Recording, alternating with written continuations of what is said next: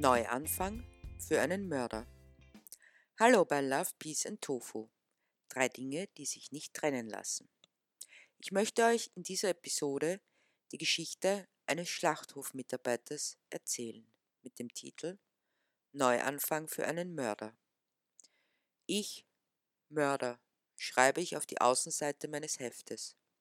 Es könnte der Titel sein für das Buch. Vielleicht wird ihn der Verlag ändern oder auch nicht. Es könnte zu direkt sein, zu makaber. Andererseits ist es doch gerade das Makabre, Bizarre und Grauenerregende, das die Menschen anzieht, inmitten ihres unbewussten, langweiligen Lebens. Thriller sind sehr gefragt, bluttriefend und abgrundtief böse. Aber ob es auch noch interessant ist, wenn es sich um die Wahrheit handelt? Erfahrungsbericht eines echten Massenmörders? Meinen Erfahrungsbericht? Egal, ich muss es niederschreiben, weil es gesagt werden muss. Ob es auch gehört wird, ist eine andere Sache. Außerdem kann ich sowieso nicht arbeiten mit dieser verdammten Hand. Deshalb schlage ich das Deckblatt zurück, so dass die erste Seite des Heftes vor mir liegt und darauf wartet, von mir beschrieben zu werden. Da merke ich, dass es alles andere als einfach ist. Seit der Schule habe ich nichts mehr geschrieben. So viele Wörter, die aus mir heraus wollen. Aber wo ist der Anfang? Vielleicht mittendrinnen? Ich beschließe es einfach zu probieren. Deshalb nehme ich den Bleistift in die Hand, in die gesunde und beginne. Ich bin ein Mörder, ein hunderttausendfacher Mörder. Ich bin ein Mörder inmitten von anderen Mördern. Wer es lange genug macht, hat Millionen Tote auf seinem Gewissen. Niemand, der nicht unmittelbar darin involviert ist, will es wissen. Man sieht auf uns herab, weil wir im Akkord Lebewesen umbringen. Wir tun es, um selbst zu überleben.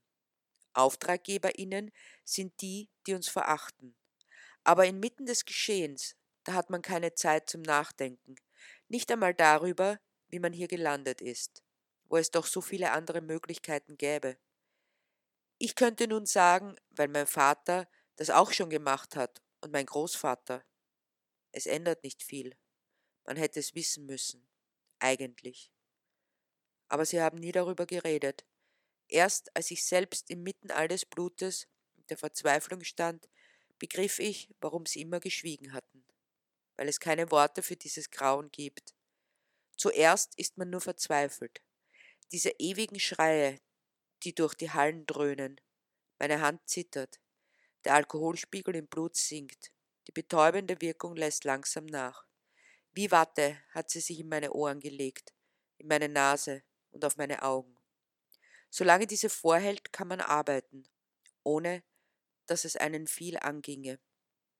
Doch wenn dieser schützende Mantel abfällt, wird es desto schlimmer. Die Schreie der Verzweiflung dieser Kreaturen, die genau wissen, was auf sie zukommt, auch, dass es kein Entrinnen gibt. Sie hoffen dennoch, bis zum letzten Moment. Dabei sehen sie dich an mit ihren kleinen schwarzen Kulleraugen, so viel Flehen, so viel Zutrauen. Es macht mich wütend. In meinem Magen beginnt es, ganz klein.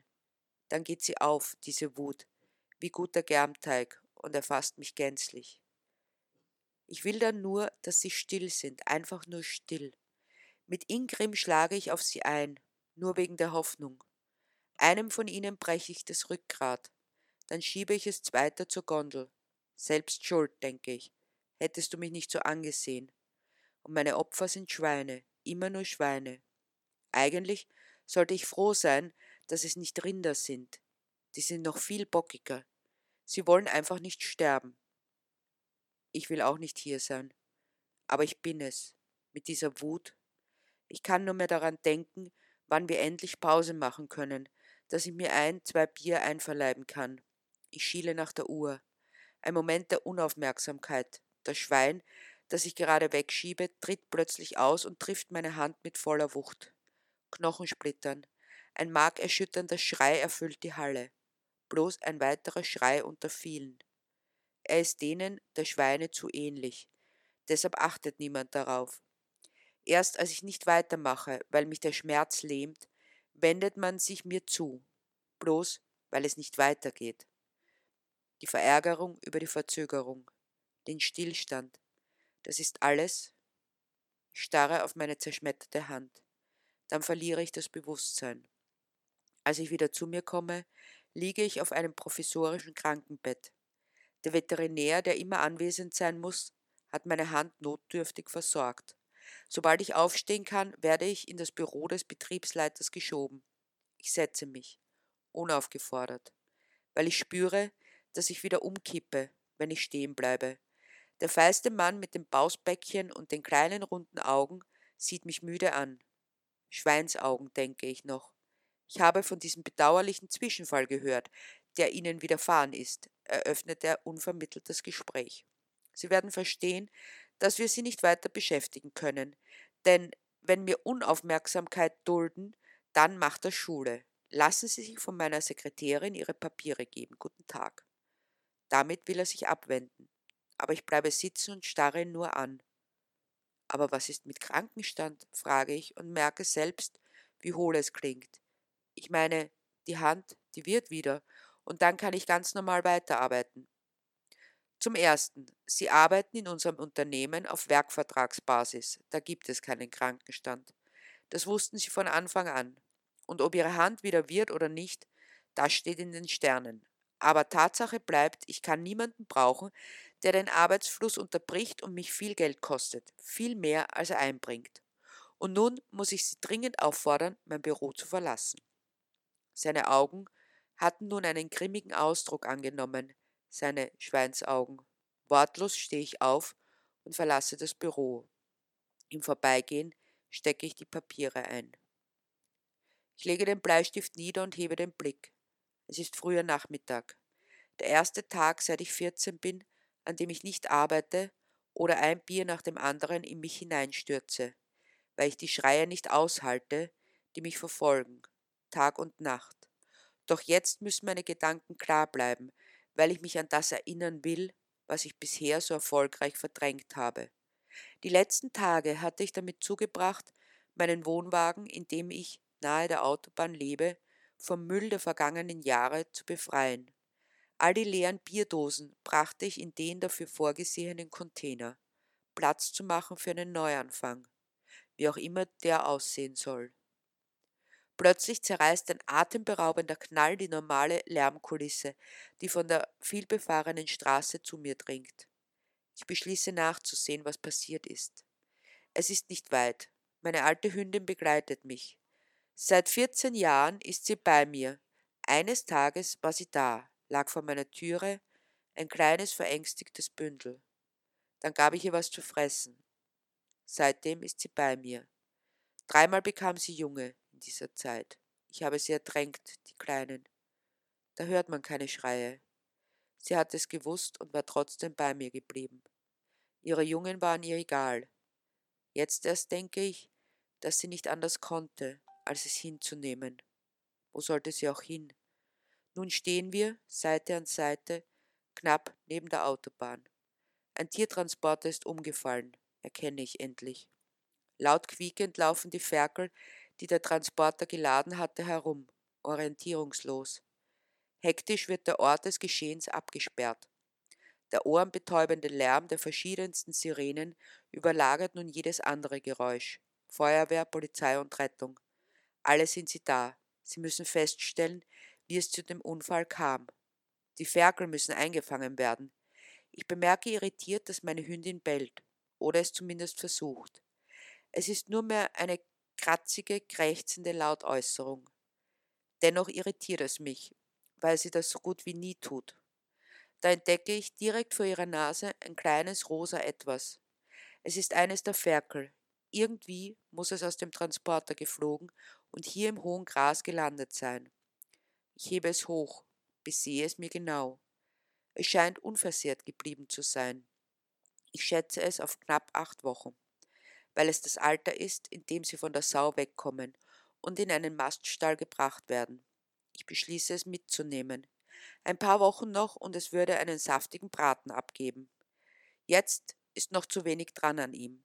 Meine Hündin geht dicht an meiner Seite und lässt dieses kleine Lebewesen, das ich unter meinem Arm gepackt habe, nicht aus den Augen. Als ich es im Garten absetze, beginnt sie das Kleine ausgiebig zu beschnüffeln, leckt es sogar ab.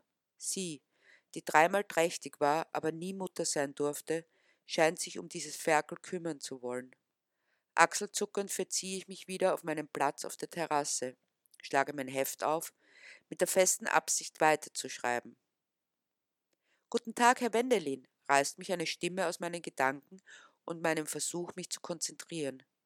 Mein Blick wandert weg von den geschriebenen Worten hin zu einer kleinen zierlichen Gestalt, die es offenbar gewagt hatte, meinen Garten zu betreten und nun vor mir steht. Ich hoffe, ich störe Sie nicht, aber mir ist Ihre Geschichte zu Ohren gekommen und ich wollte sehen, ob ich Ihnen irgendwie helfen kann. Nervös knetet sie träge ihre Handtasche, die sie umgehängt hat. Hör zu, Mädchen, gebe ich rüde zurück. Ich bin kein Herr und mit diesem Gesieze brauchst du gar nicht erst anzufangen. Ich heiße Max. Mehr war ich nie, mehr werde ich nie sein. Und was das Helfen betrifft, was willst du schon tun? Schau dir meine Hand an, die ist hin. Ich werde nie mehr arbeiten können, so schaut es aus, also verzieh dich. Dennoch machte sie keine Anstalten zu gehen. Also, Max, fährt sie endlich fort, als hätte sie sich sammeln müssen, denn nun klingt ihre Stimme fester, als hätte sie meine Worte nur noch mehr angestachelt. Ich bin Magdalena. Vielleicht habe ich es nicht ganz richtig gesagt. Ich möchte den Tieren helfen und dir. Du weißt genau, wie es in einem Schlachtbetrieb zugeht, quasi aus erster Hand. Doch niemand spricht darüber. Alle verschließen die Augen davor. Aber es kann sich nur was ändern, wenn die Menschen davon erfahren. Sie müssen es wissen. Deshalb habe ich mir gedacht, dass du mir deine Geschichte erzählst und ich werde sie veröffentlichen.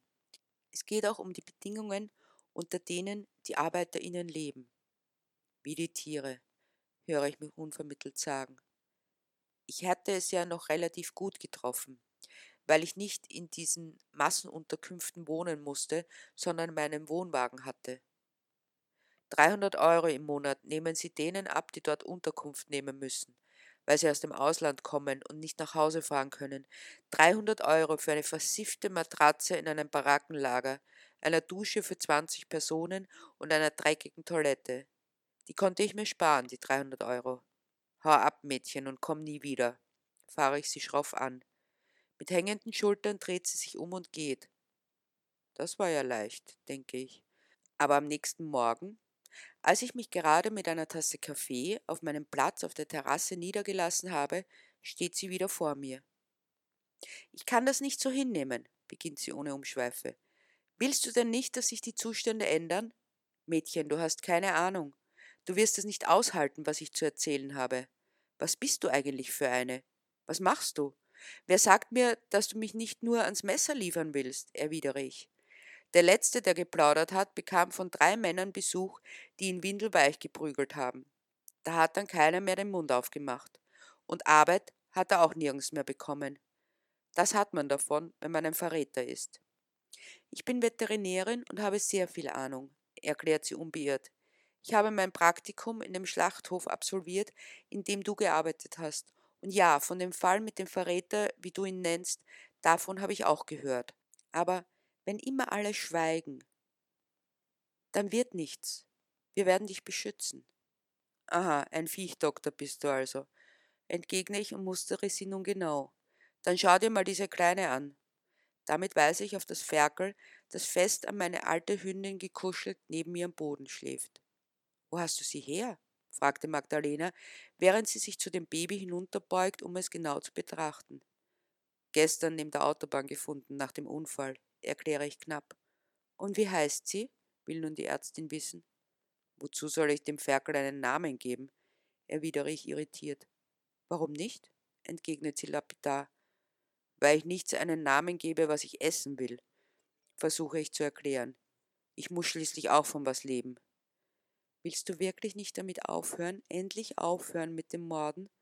Du brauchst es nicht, um zu leben, sagt sie mit fester Stimme. Und ja, der Kleinen geht es gut. Der Nabel ist unauffällig. Sie ist nur ein wenig geschwächt. Aber mit gutem Futter ist er schnell wieder behoben. Und wovon soll ich leben? frage ich scharf nach. Pass auf, du ungehobelter Kerl, du, erwidert sie resolut. Wir betreiben hier in der Nähe einen Lebenshof und suchen gerade einen Stallburschen. Was hältst du davon? Die Kleine hier ich nenne sie jetzt einmal Lisa, kann zu uns kommen und zwischen anderen Schweinen glücklich leben. Ja klar, mit dieser Hand hier, deute ich erneut auf mein lediertes Körperteil. Das bekommen wir schon wieder hin, wirst sehen, sagt sie zuversichtlich. Und was ist mit Frieda? Die hat die Kleine ins Herz geschlossen, so wie es aussieht, entgegne ich, während ich mir die Frau Doktor nochmals ganz genau ansehe. Da sind diese braunen, warmen Augen, das schulterlange, verstrubbelte Haar und die grazile Gestalt. Doch allein aus ihrem Blick lassen sich ihre Konsequenz und ihre Wagemut ablesen. Könnte es denn wirklich möglich sein, ein Neuanfang für mich, für einen Mörder? Wer ist Frieda? dringt endlich ihre Frage durch meine Gedanken. Meine Hündin, antworte ich automatisch, um rasch noch hinzuzufügen.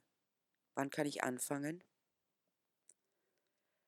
Egal wo man steht und wie die eigene Geschichte aussieht, es ist nie zu spät, sein Leben zu ändern. Probiert es doch einfach selbst mit einem Leben voller Love, Peace und Tofu.